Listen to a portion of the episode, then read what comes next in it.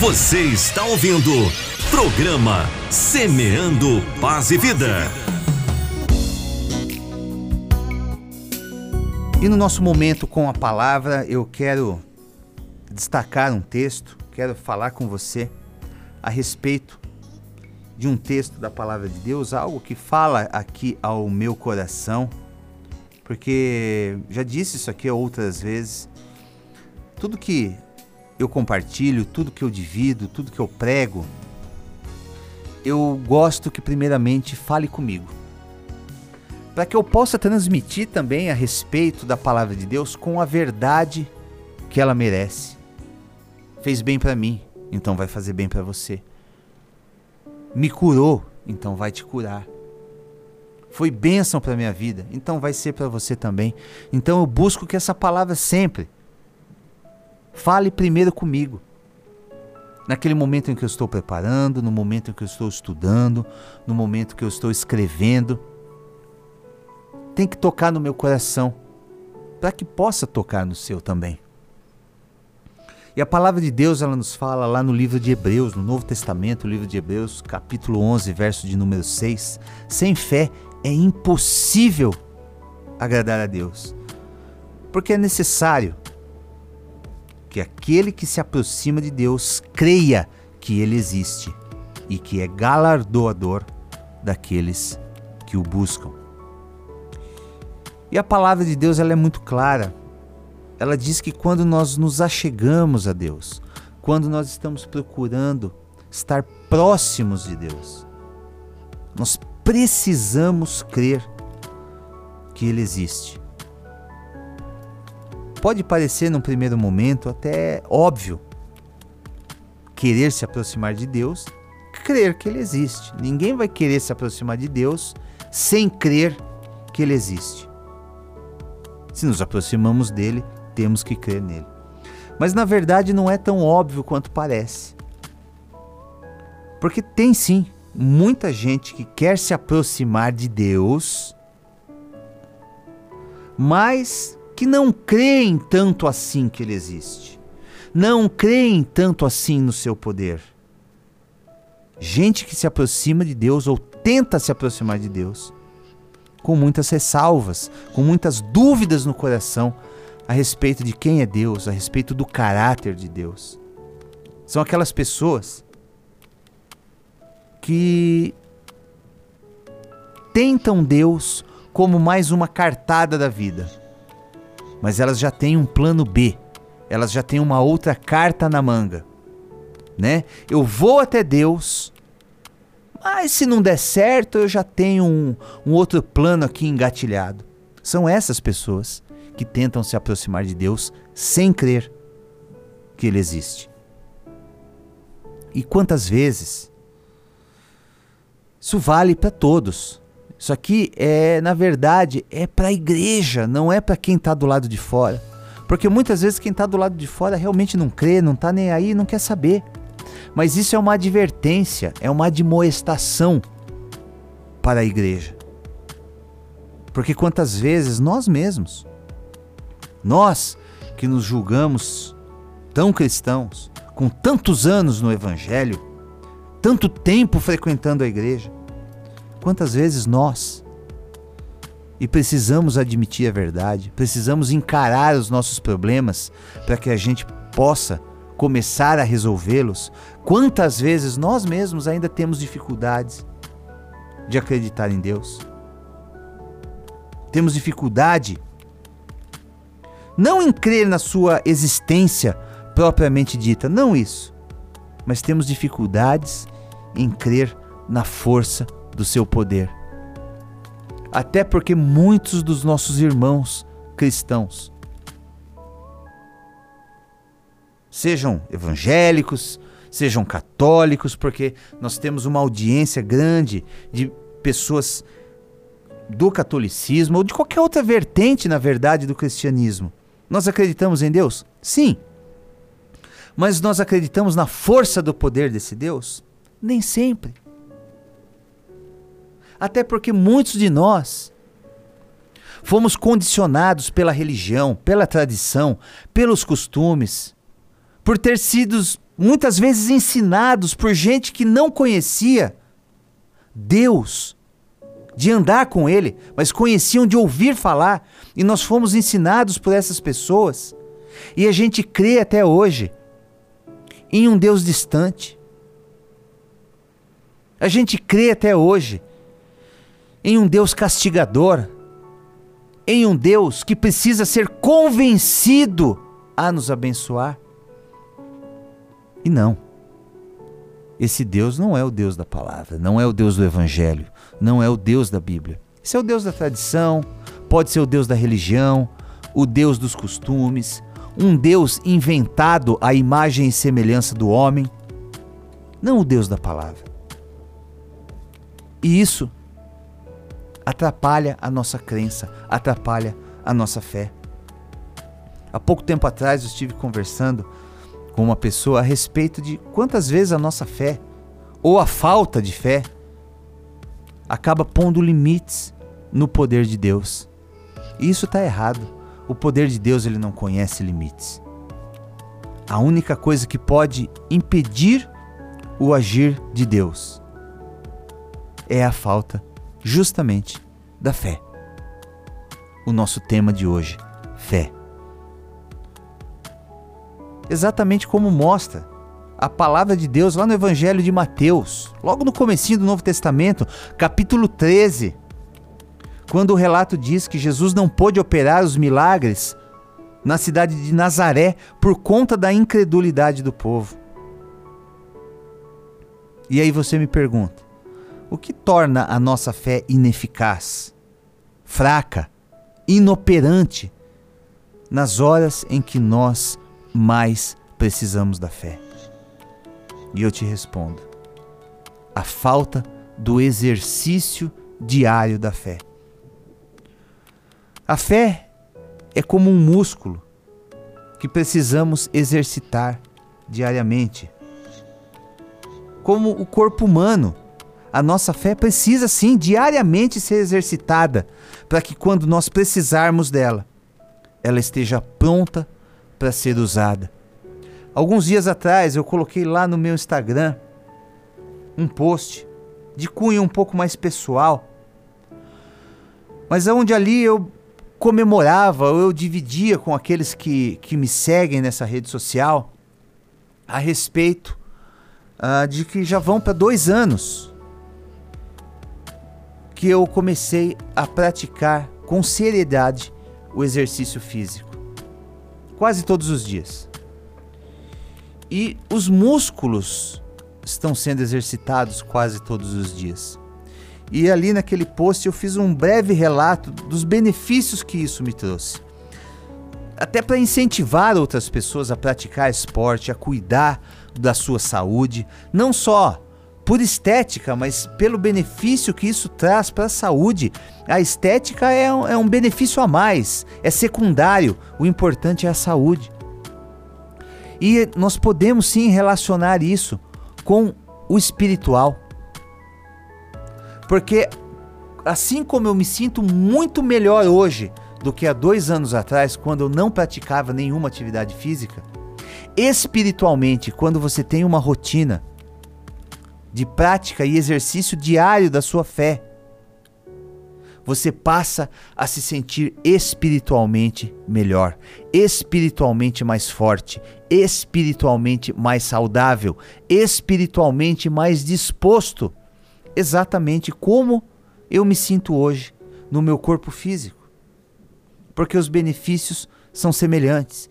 Exercite a tua fé e você vai ver que quando você precisar dela, ela vai estar pronta para agir, pronta para ser usada. Não vamos entrar aqui em uma aula de anatomia, mas qualquer músculo do corpo, se não usado, ele entra em um estado chamado atrofia, quando ele diminui de tamanho, tem as suas capacidades reduzidas. E para que você entenda o que isso quer dizer, quando a gente exercita esses músculos. E muitas vezes, como em uma academia, você coloca peso para exercitar esse músculo, coloca uma barreira para exercitar esse músculo.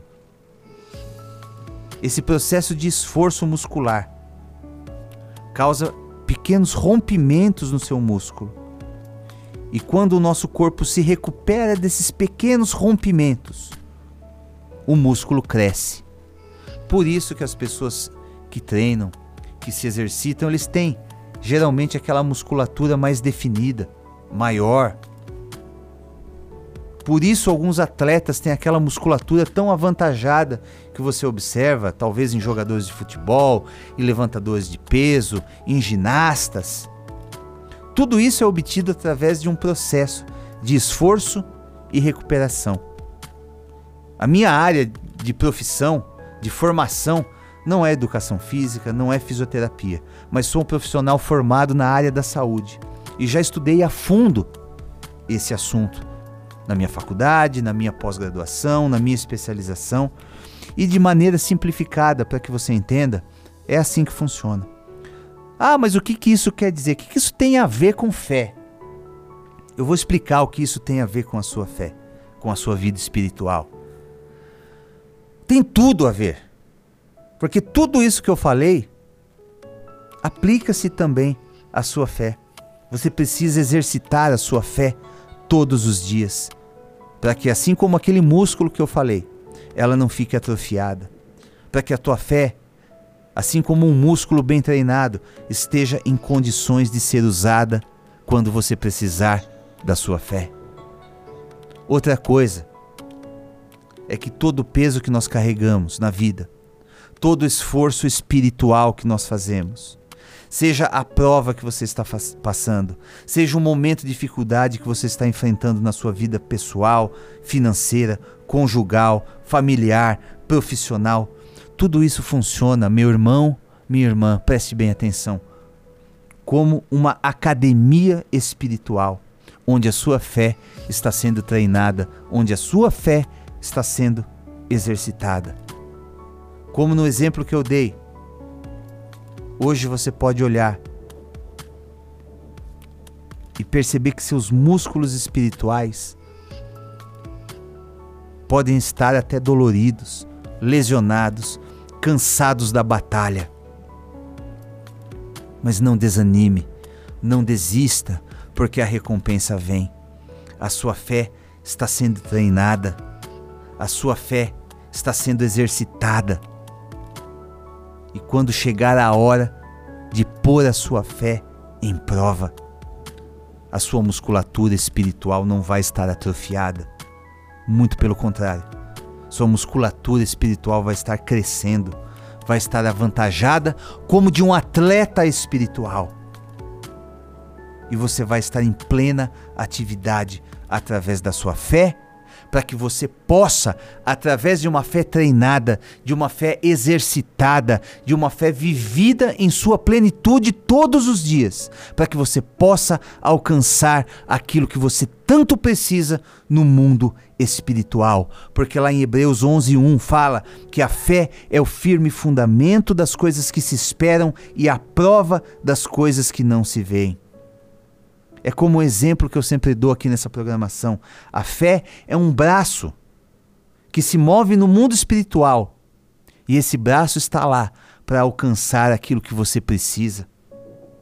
Assim como uma criança que se estica toda para alcançar alguma coisa que está naquela prateleira alta do armário. Você muitas vezes precisa se esticar todo, espiritualmente falando, para alcançar aquilo que você tanto precisa no mundo espiritual, aquela bênção que parece que não vem. Ou seja, você tem que esforçar a tua fé, exercitar a sua crença naquilo que você ainda não viu, mas para que você possa finalmente receber aquilo que você ainda não estava enxergando no mundo material, mas que através da fé você já enxergava no mundo espiritual. Então exercite a sua fé. Não deixe a sua fé encostada, empoeirada num canto, enferrujada, atrofiada. Exercite todos os dias a sua fé, para que ela cresça e para que ela esteja sempre em pleno funcionamento. Jesus nos deixou poder para, através da fé, fazermos obras ainda maiores do que as que ele fez quando andou por aqui nessa terra. Está lá em João 14, 12. Ele deixou isso expressamente avisado para nós, lá no Evangelho, obras ainda maiores. E por quê? Nós ainda achamos mais fácil quando nós vamos orar. Porque nós achamos mais fácil que Deus cure uma gripe do que uma doença mortal, uma doença grave. Por acaso, o poder que vai curar tanto a gripe quanto aquela doença mortal não é o poder de Deus? Existiria mais fácil e mais difícil? Se eu tivesse algum poder, se você tivesse algum poder para isso. Mas é o poder de Deus. Então, tanto faz se é uma gripe ou se é uma doença mortal. No final, a vida segue o seu curso. O poder de Deus segue o seu curso. Nós não estamos orando no nome de Jesus, nome sobre todo nome, a quem foi dado todo o poder nos céus e na terra. A sua fé está nesse nome. E o poder de Deus é o mesmo. O poder de Deus é aquele que não conhece limites. Mas o que muda é a nossa fé. Quando nós estamos diante de um problema maior, uma doença mais grave, uma situação mais difícil, aonde parece não haver mesmo saída para aquele caso, para aquela solução, para aquela tal situação, a tendência na maioria das vezes é a nossa fé se apequenar diante do problema.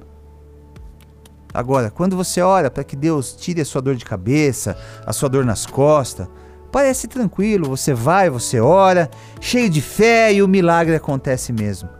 Afinal de contas, você creu. E essa é a chave para a bênção, para o milagre, para a vitória.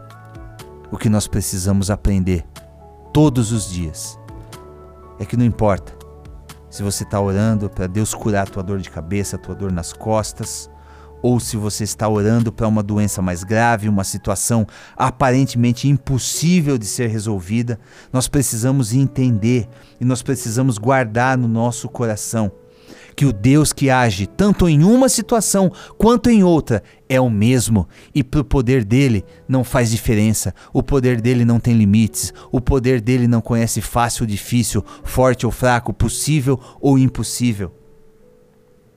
O poder é dele. O que nós não podemos é deixar de vigiar e viver uma vida aonde nós chegamos no nosso momento de oração, mas já chegamos de mãos dadas com a falta de fé. Você já ouviu aquela frase? Não diga para Deus o tamanho do seu problema, mas diga para o seu problema o tamanho do seu Deus. Pode parecer meio clichê, e até é, mas não deixa de ser verdade. Então, quando o nosso problema é pequenininho, parece mais fácil de chegar para o probleminha e dizer o tamanho do seu Deus. Mas quando o problema é um problemão, falta coragem para fazer o mesmo. Aí a gente inverte e vamos correndo contar para Deus o tamanho do nosso problema. Na verdade, essa frase que é muito usada dentro da igreja hoje em dia, ela pode até mesmo ser considerada errada. Por um simples motivo. Porque não importa se o teu problema é gigantesco ou se ele é minúsculo. Conte para Deus da mesma maneira. Divida com seu pai aquilo que te angustia. Conte para Deus aquilo que tem tirado o teu sono, aquilo que tem te impedido de avançar, aquilo que tens se colocado como uma barreira no seu caminho, não importa o tamanho, conta para Ele. Porque é dele que vem o nosso socorro, é dele que vem a força necessária para enfrentar o que for, independente do tamanho. Mas no contexto da fé, o certo é a gente encarar qualquer situação, qualquer problema com a mesma fé. Afinal de contas, o poder, como eu já disse, para resolver tanto os probleminhas quanto os problemões, vem do mesmo lugar, de Deus. E finalizando, meu irmão, minha irmã, por isso é tão importante que você exercite a sua fé diariamente, no seu cotidiano, para que no dia, no dia mal, na hora da escuridão, quando você estiver atravessando o seu deserto, enfrentando a sua tempestade, na hora em que você precisar, a tua fé exercitada, ela não vacile, para que ela não trema, para que ela não duvide. Assim como Davi, que antes de enfrentar aquele gigante filisteu, exercitou a sua musculatura espiritual, a sua fé em Deus, e através dela, mesmo sendo pequeno, defendeu os rebanhos de seu pai por diversas vezes e chegou até mesmo a matar ursos e leões. Assim seja com você. Treine a tua fé, exercite a sua fé, exercite a fé que você tem, para que quando chegar o momento de enfrentar o seu gigante, aquele mesmo gigante que tem feito sombra para tua fé, que tem dificultado o teu caminhar, que tem impedido você de avançar, que tem te desafiado, que tem te desmoralizado. Quando chegar a hora de enfrentar esse teu gigante, esse gigante que quer te destruir, que quer te desanimar, quando chegar a tua vez, de enfrentar esse gigante. A sua fé esteja pronta, esteja exercitada, esteja apta para entrar em qualquer batalha. Porque quando você vai para a batalha, quem guerreia ao teu lado e te garante a vitória através dessa mesma fé é Jesus, o autor e consumador da nossa fé. E que quando chegar essa hora, você possa dizer como o próprio Davi disse lá no Salmo 144, verso 1. E assim eu encerro esse momento da palavra. Bendito seja o Senhor, minha rocha, que adestra as minhas mãos para a peleja e os meus dedos para a guerra. Receba sobre você esta palavra em nome de Jesus. Você está ouvindo programa Semeando Paz e Vida.